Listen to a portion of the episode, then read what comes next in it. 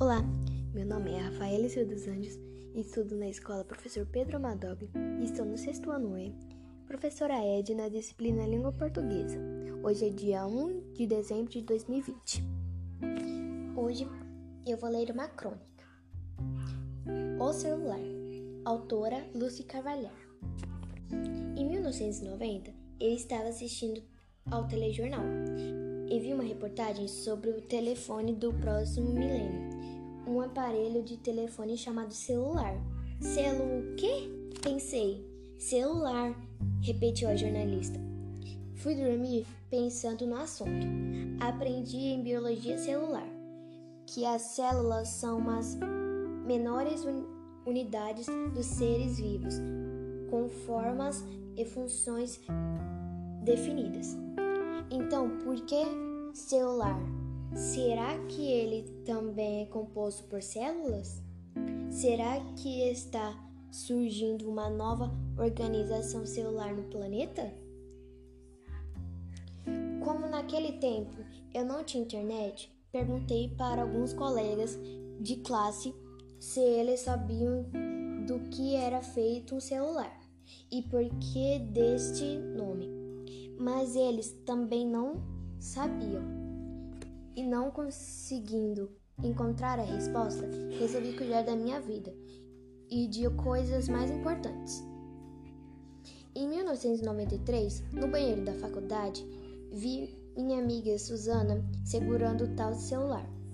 Quando ela me viu, disse que havia acabado de descarregar a sua caixa postal. Então pensei que ela estivesse se referindo às suas necessidades fisiológicas e perguntei se ela estava passando bem. Susana, sem entender a minha pergunta, respondeu que estava bem e que na caixa postal não havia recado do seu noivo. Fiquei sem graça e naquele momento entendi que a caixa postal se trata da caixa de mensagem do estranho aparelho chamado celular. Que vergonha! Pensei, mas não falei nada. Fiquei apenas observando aquele objeto nas mãos da minha amiga, que recebia ligações. Procurei uma desculpa para me livrar da fechatória situação. Susana, já volto. Vou até o orelhão, preciso falar com minha mãe. Susana, muito solícita, entregou meu celular para que eu não precisasse ficar na fila do telefone público. Eu assentei e fiquei alguns minutos com aquele objeto no meu ouvido, até que ela perguntou: Você não vai apertar as teclas para ligar para sua mãe? Não tem linha, está mudo, respondi. A moça não aguentou deu uma gargalhada e disse: Você só tem que apertar nas teclas com o número do telefone da sua mãe. Mais uma vergonha com o tal aparelho. Pensei com o rosto enrubescido. Então apertei as teclas do tal aparelho e falei com a minha mãe, dizendo-lhe que estava usando um celular. Claro que ela não entendeu nada e mesmo assim continuei a falar. Os anos se passaram. Um novo século chegou. A tecnologia evoluiu e com ela surgiram redes sociais e inúmeros aplicativos de mensagens. Hoje, convivemos fiel e obsessivamente com a presença desse aparelho, que tem uma caixa postal sendo descarregada, não somente nos, nos banheiros, mas em todos os lugares. Não pesquisei a origem do nome celular, mas sei que atualmente ele se tornou a unidade fundamental para o convívio de todos os seres humanos da nossa sociedade tecnológica. Viva celular!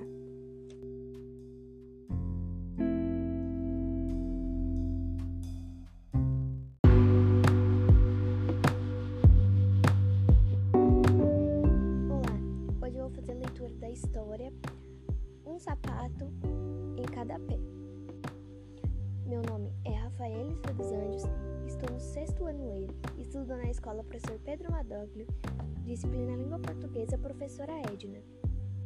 Essa é a história de dois pezinhos, um pé esquerdo e um pé direito. Quem olhava assim, rápido, nem via muita diferença entre eles.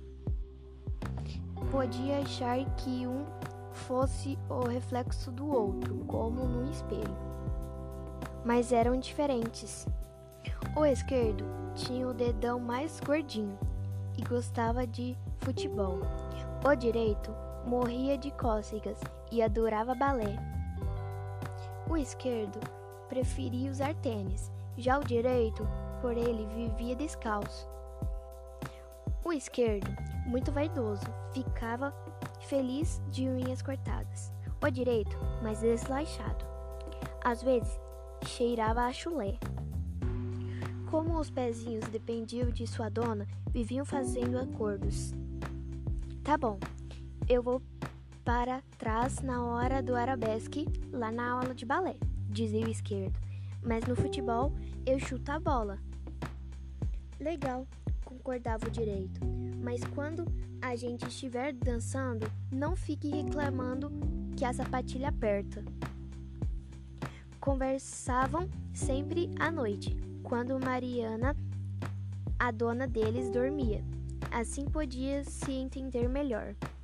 Uma noite, Mariana perdeu o sono enquanto contava carneirinhos, ouvindo uma vozinha dizendo assim: Tomare que amanhã ela ponha a meia rosa. A menina levou um susto, levantou a cabeça do travesseiro a tempo de ouvir o pé direito responder: Ah, não, gosto mais daquela de listrinhas azuis. Mariana não podia acreditar no que via e ouvia. Os pezinhos continuaram. Esqueceu que amanhã tem aula de futebol? Lembra o esquerdo. Ela sempre põe meias cor-de-rosa quando vai jogar.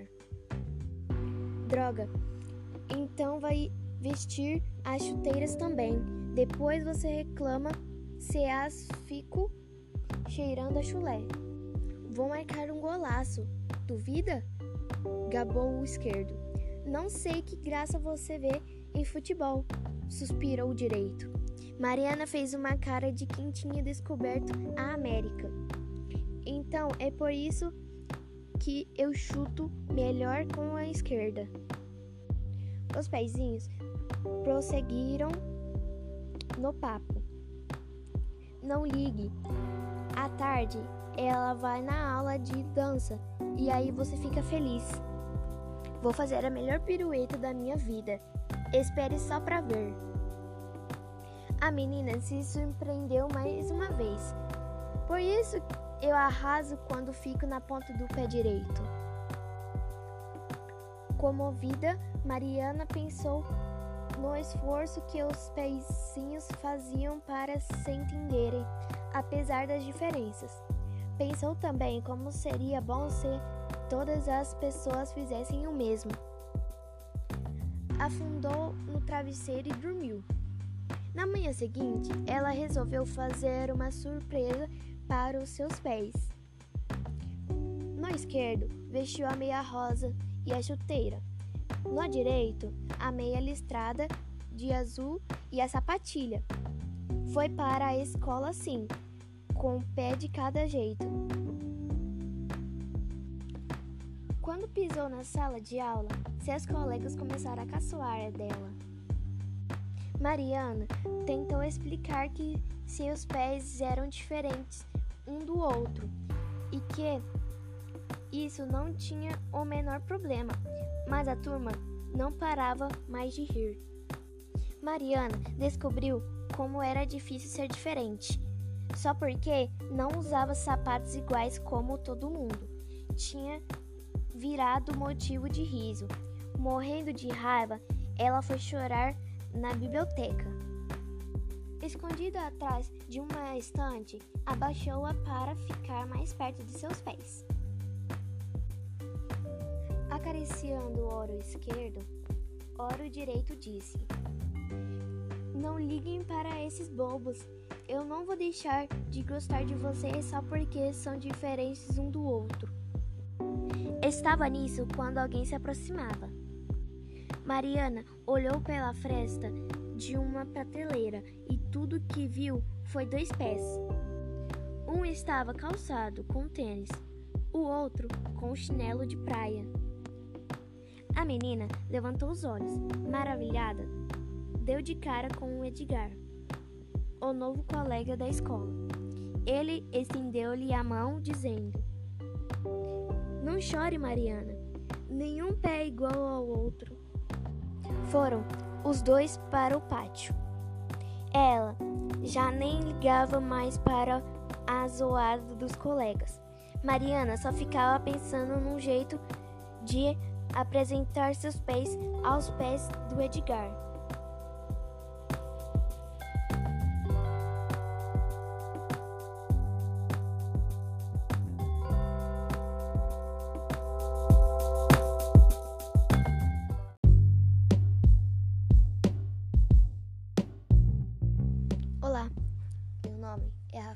Silva dos Andes, estou no sexto ano E, estudo na escola Professor Pedro Madoglio, professora Edna, disciplina Língua Portuguesa. Hoje eu vou ler um conto. O Melhor Amigo. A mãe estava na sala costurando. O menino abriu a porta da rua, meio ressabiado, arriscou um passo para dentro e mediu cautelosamente a distância. Como a mãe não se voltasse para vê-lo, deu uma corridinha na direção de seu quarto. Meu filho! gritou ela. O que é? respondeu com o ar mais natural que lhe foi possível. Que é que está carregando aí? Como podia ter visto alguma coisa? se nem levantará a cabeça. Sentiu-se perdido. Tentou ganhar tempo. Eu? Nada. Está sim. Você entrou carregando uma coisa. Pronto. Estava descoberto. Não adiantava negar. O jeito era procurar comovê-la. Veio caminhando desconsolado até a sala. Mostrou à mãe o que estava carregando. Olha aí, mamãe. É um filhote. Seus olhos suplices aguardavam a decisão. Um filhote? Onde é que arranjou isso? Achei na rua. Tão bonitinho, não é, mamãe? Sabia que não adiantava. Ela já chamava o filhote de isso, insistiu ainda. Deve estar com fome. Olha a carinha que ele fez. Trate de levar embora esse cachorro agora mesmo. Ah, mamãe. Já compondo cara de choro. Tem 10 minutos para botar esse bicho na rua. Já dizem que não quero animais aqui em casa. Tanta coisa para cuidar. Deus me livre de ainda inventar uma amolação dessas. O menino tentou enxugar uma lágrima. Não havia lágrima. Voltou para o quarto emburrado. A gente também não tem nenhum direito nessa casa, pensava. Um dia ainda faço um estrago louco. Meu único amigo, ensotado dessa maneira? Que diabo também? Nessa casa tudo é proibido. Gritou lá do quarto e ficou esperando a reação da mãe. Dez minutos? Repetiu ela com firmeza. Todo mundo tem cachorro, só eu que não tenho. Você não é todo mundo. Também, de hoje em diante, eu não estudo mais, não vou mais ao colégio, não faço mais nada.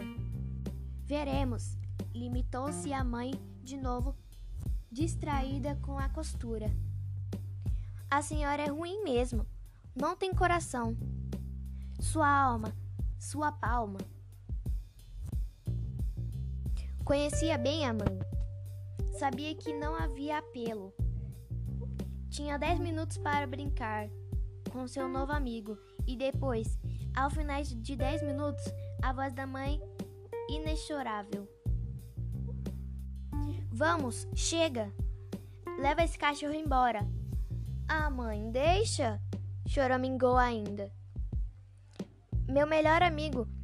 Não tenho mais ninguém nessa vida. E eu?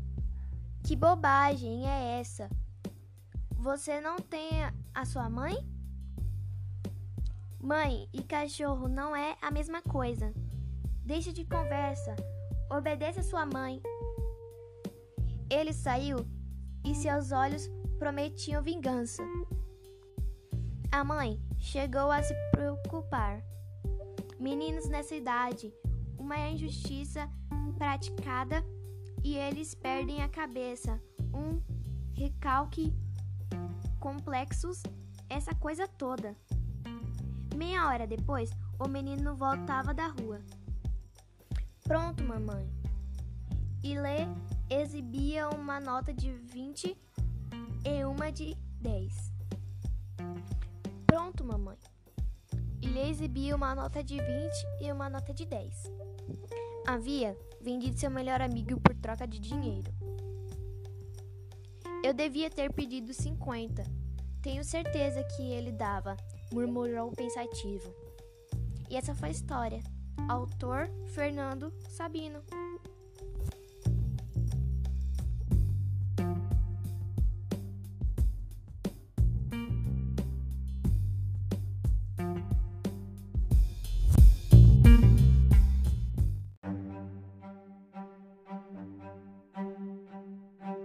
Olá, meu nome é Rafael Silva dos Anjos, estou no sexto ano E, professora Edna, disciplina Língua Portuguesa. Hoje eu vou ler um conto de enigma. O farmacêutico. Tudo começou numa noite de festa. Estava voltando para casa de carona com minhas amigas, quando comecei a me sentir mal. Decidi parar na farmácia, que ficava perto da minha casa, para comprar o remédio. Já era tarde. As ruas estavam vazias e com pouco movimento. Na farmácia havia apenas um funcionário que usava um uniforme verde e tinha feições sombrias. Pedi para ele que me desse um remédio para dor de cabeça e ele mostrou-me um saquinho cheio com uma erva que não pude identificar. O farmacêutico preparou um chá e eu, como estava com muita dor, o bebi. Passaram-se uns 30 segundos e a dor foi embora completamente. Nunca tinha visto algo tão surpreendente. Saí da farmácia muito aliviada. Minha casa ficava apenas duas quadras dali. A rua estava tão silenciosa que eu podia escutar minha respiração. Estava passando perto de um beco e ouvi um barulho meio estranho. Parecia vir de um animal devorando sua presa. Como não haviam animais naquela área, decidi olhar para ver o que era. De costas, pude perceber o mesmo uniforme. Não tive dúvidas. Quando se virou, ele olhou firme nos meus olhos. De sua boca transbordava sangue e em suas mãos sangrava um pedaço de carne crua.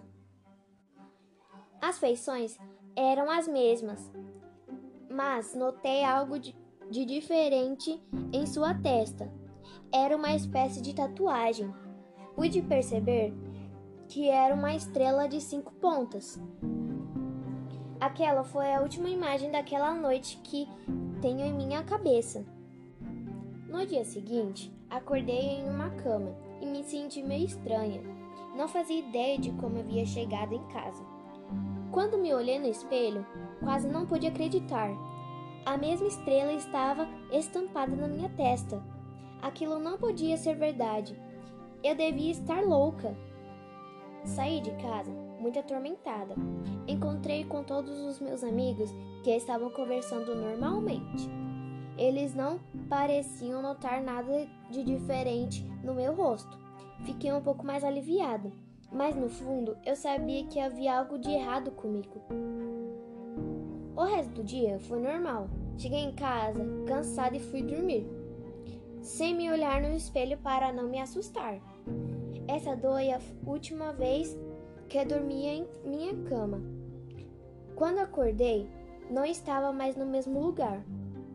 Estava escuro e úmido. Não sabia onde eu estava, nem tinha certeza de qual dia era. Minha respiração ofegante, o meu rosto suado. Aquilo não podia ser normal. O que estaria acontecendo comigo? Olhei ao redor, parecia que dentro de uma gruta fechada. O cheiro me atraía, parecia ser de carne e sangue. Me senti como se não pudesse me controlar. Virei a cabeça para o lado e lá estava ele. Estava adormecido ao meu lado, com uma mão me abraçando. Naquele momento, eu me senti que realmente não havia mais volta. Aquela era a minha nova vida. Autor Leonardo Bandos.